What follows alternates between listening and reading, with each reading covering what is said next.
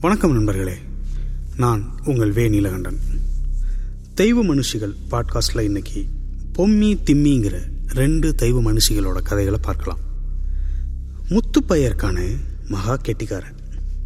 ஆறு அண்ணன்களுக்கு பிறகு பிறந்த கடைக்குட்டி பையன். வீட்டுக்கே செல்ல புள்ள. முத்துவோட அப்பங்காரன் அந்த ஊரில் பெரிய பணக்காரன்.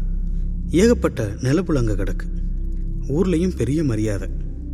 அறுபத்தி நாலு கலைகள்னு சொல்லுவாங்கல்ல எல்லாத்துலேயுமே ஆழங்கால் பட்ட பயலாக இருந்தான் முத்து. குறிப்பாக மல்யுத்தம் வால் சண்டையில் அவனை மிஞ்ச அந்த வட்டாரத்திலேயே ஆள் இல்லை. ஓலைச்சுவடிகள் எல்லாம் படித்து மந்திரம் மருத்துவம்னு எல்லாத்தையும் கற்று வச்சிருந்தான். முத்துவுக்கு ரொம்ப நாளாக ஆசை அந்த ஒரு ராஜா கிட்ட தன்னோட திறமைகளை காமிச்சு பரிசு வாங்கணும்னு. அப்பனுக்கும் அண்ணங்காரனுங்களுக்கும் தெரிஞ்சா விட மாட்டானுங்க ஒரு நாள் யாருக்கும் தெரியாமல் வீட்டை விட்டு கிளம்பிட்டான். கிராமத்திலிருந்து தொலைதூரத்தில் இருந்துச்சு அரண்மனை. காடு மலன்னு எல்லாத்தையும் கடந்து ஒரு வழியாக அரண்மனைக்கு போய் ராஜா கிட்ட பாட்டு கவிதை கூத்துன்னு எல்லாத்தையும் செஞ்சு காமிச்சான் முத்து. ராஜாவுக்கு அவனை ரொம்ப பிடிச்சி போச்சு.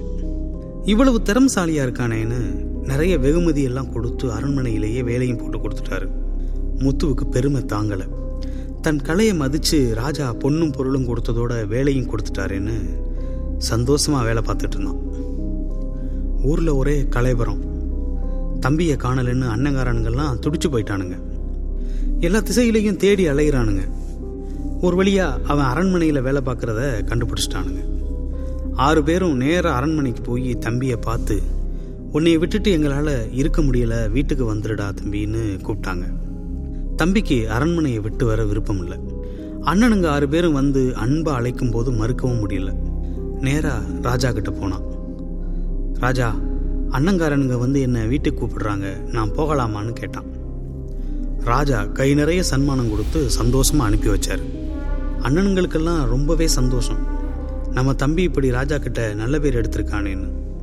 சன்மான சுமையை சுமக்க முடியாம நடந்து வந்துகிட்டு இருந்தாங்க. காடு மலையெல்லாம் கடந்து பாதை நீளமா போயிட்டு இருந்துச்சு. முத்துவுக்கு கடுமையான தாகம். தண்ணி கிடைக்குமான்னு வழி நெடுக பார்த்துக்கிட்டே வந்தான். தூரத்தில் ஒரு சொனை தெரிஞ்சிச்சு. நீங்கள் போய்கிட்டே இருங்க நான் போய் தண்ணி குடிச்சிட்டு வரேன்னு சொல்லிட்டு சுனைக்கு வந்த முத்து ஆசை தீர தண்ணி அள்ளி குடித்தான் அப்படியே குதிச்சு நீந்தி குளிக்கவும் ஆரம்பிச்சான். நேரம் போனதே தெரியல. சுனைக்கு பக்கத்தில் அந்த ஊரை சேர்ந்த பகடக்காரன் பசும்பட்டி போட்டிருந்தான். நூற்றுக்கு மேலே பசுமாடுங்க அவன் பட்டியில் இருந்துச்சு. பகடைக்கு ரெண்டு பொம்பளை பிள்ளைங்க. ரெண்டும் ரெட்டை பிள்ளைங்க வேற. ஒருத்தி பேர் பொம்மி இன்னொருத்தி பேர் திம்மி. ரெண்டு பிள்ளைகளும் தேவதை மாதிரி இருப்பாளுங்க. அப்பங்காரனுக்கு சாப்பாடு கொடுத்துட்டு திரும்புகிற வழியில் சுனையில் தண்ணி குடிக்க வந்துச்சுங்க ரெண்டு பிள்ளைங்களும். குளிச்சு முடிச்சு கரையில் நின்றுக்கிட்டு இருந்த முத்து அந்த பிள்ளைகளை பார்த்து அசந்து போனான். நாடு காடுன்னு சுத்தாத இடம் இல்லை எங்கேயும் இவ்வளவு அழகான பொண்ணுங்களை பார்த்ததில்லையேன்னு அந்த நொடியிலேயே மனசை பறி கொடுத்துட்டான். அந்நிய ஆளு சுனையில் நிற்கிறத பார்த்து ரெண்டு பிள்ளைகளும் தயங்கி நின்றுச்சுங்க வெச்ச கண்ணு மாறாமல் அவன் பார்த்துக்கிட்டு இருக்கிறத பார்த்து அதுங்க முகம் வெக்கத்தில் சவந்து போச்சு. அந்த பிள்ளைகளுக்கு முன்னாடி வந்து நின்னா முத்து. தேவதை மாதிரி இருக்கிற உங்கள் பேர் என்ன பொண்ணுங்களான்னு கேட்டான். என் பேர் திம்மி இவ பேர் பொம்மின்னா ஒருத்தி. நான் இதுவரைக்கும் உங்களை மாதிரி பேரழகிகளை பார்த்ததே இல்லை. உங்ககிட்ட மனசை பறி கொடுத்துட்டேன். என்னை கல்யாணம் பண்ணிக்கிறீங்களான்னு கேட்டான். பொம்மிக்கும் திம்மிக்கும் பதட்டமாக போச்சு. அரண்மனை அதிகாரி மாதிரி இருக்கான். பெரிய அறிவாளிக்குரிய லட்சணம் வேற இருக்கு. பார்த்த நொடியிலேயே காதலிக்கிறேன்னு சொல்கிறான்னு குழப்பம். எங்களுக்கு எல்லாமே எங்கள் அப்பன் பகடை தான் நீங்க எதுவா இருந்தாலும் எங்க அப்பங்கிட்ட பேசுங்கன்னு சொல்லிட்டு விறுவிறுன்னு நடந்துச்சுங்க பிள்ளைங்க. பட்டிக்கு போய் அப்பங்காரங்கிட்ட நடந்ததையெல்லாம் சொன்னிச்சுங்க. பகடை நேரா சுனைக்கரைக்கு போனான். மரத்தடியில் உட்கார்ந்துருந்த முத்துவை பார்த்து யார் என்னன்னு விசாரிச்சான். பொம்மி திம்மியோட அப்பங்காரன்னு தெரிஞ்ச உடனே மாமா பொம்மி திம்மிக்கிட்ட என் மனசை பறி கொடுத்துட்டேன். ரெண்டு பேரும் எனக்கு கட்டி தருவீங்களான்னு கேட்டான். பகட சொன்னாரு தம்பி நீங்க வசதியான வீட்டு பிள்ளை மாதிரி இருக்கிய. சமூகத்திலையும் எங்களை விட பெரிய ஆளுகளாக இருப்பிய போல. என் பொண்ணுகளை கட்டிக்கணும்னா எங்கள் குலத்தொழிலை நீங்கள் செய்யணும். எங்கள் கூடவே இருக்கணும். சம்மதிச்சா நாளைக்கே கல்யாணத்தை வச்சுக்கலாம்னு சொன்னார் பகட. பொம்மி திம்மியை கல்யாணம் பண்ணிக்கிறதுக்காக எதையும் செய்ய தயாராக இருக்கேன்னா முத்து. முத்துவை பட்டிக்கு அழைச்சிட்டு போன பகட தன் குலத்தொழிலை கற்றுக் கொடுத்தாரு. ஆர்வத்தோட செஞ்சான் முத்து. அவன் வேகத்தை பார்த்த பகட பொம்மியையும் திம்மியையும் முத்துக்கு கல்யாணம் பண்ணி வச்சார். அவங்க கூடவே தங்கி பசுக்களை மேய்ச்சிக்கிட்டு அவங்க குலத்தொழிலையும் செஞ்சுக்கிட்டு இருந்தான் முத்து. நாளும் பொழுதும் ஓடிச்சு. திம்மியும் பொம்மியும் முத்துவை நல்லா பார்த்துக்கிட்டாங்க. எல்லாரும் சந்தோஷமா இருந்தாங்க. முத்துவோட மேய்ச்சலில் பசுக்கள்லாம் கொழு குழுன்னு இருந்துச்சுங்க. இது அந்த பகுதியில் இருந்த திருட்டு பயலுக கண்ணை உறுத்த தொடங்குச்சு. எப்படியாவது ஒரு ராவில் பகட பட்டியிலிருந்து பத்து இருபது மாடுகளை கொண்டு போயிடணும்னு திட்டம் போட்டானுங்க. அது குளிர்காலம். பட்டியில் மாடெல்லாம் குளிரில் ஒண்டி போய் கிடக்கு. பகட கொஞ்சம் அசந்து தூங்கிட்டான். நாள் பார்த்துக்கிட்டு இருந்த திருட்டு பயல்களுக்கு வசதியாக போச்சு. உள்ள புகுந்து பசுக்களையும் கண்ணுகளையும் ஓட்டிக்கிட்டு கிளம்பிட்டானுவ விடிஞ்சிச்சு.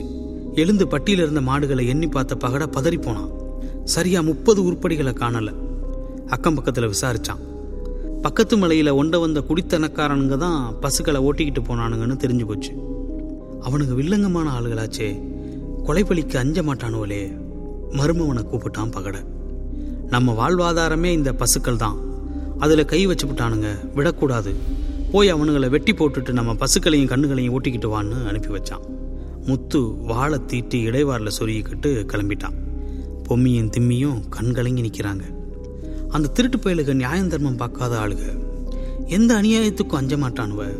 கூட நம்ம உறவுக்காரங்களையும் கூட்டிக்கிட்டு போங்கன்னா திம்மி. மாமா மாடு போனா போகட்டும். எங்கள் அப்பங்காரனை நாங்கள் சமாதானப்படுத்திக்கிறோம். நீங்கள் போகக்கூடாதுன்னு தடுத்தா பொம்மி. எதையும் கேட்கல அந்த பையன். எனக்கு எதுவும் ஆகாது. நீங்கள் பதறாமல் வீட்டில் இருங்கன்னு சொல்லிட்டு கிளம்புனான். திருட்டு பயல்களோட குடியிருப்புக்குள்ளே பூந்தான். திருடிக்கிட்டு வந்த மாடுகளை எல்லாம் பட்டியில் அடைச்சி வச்சிருந்தானுங்க. உள்ளே புகுந்து மாடுகளை பத்தி விட்டான்.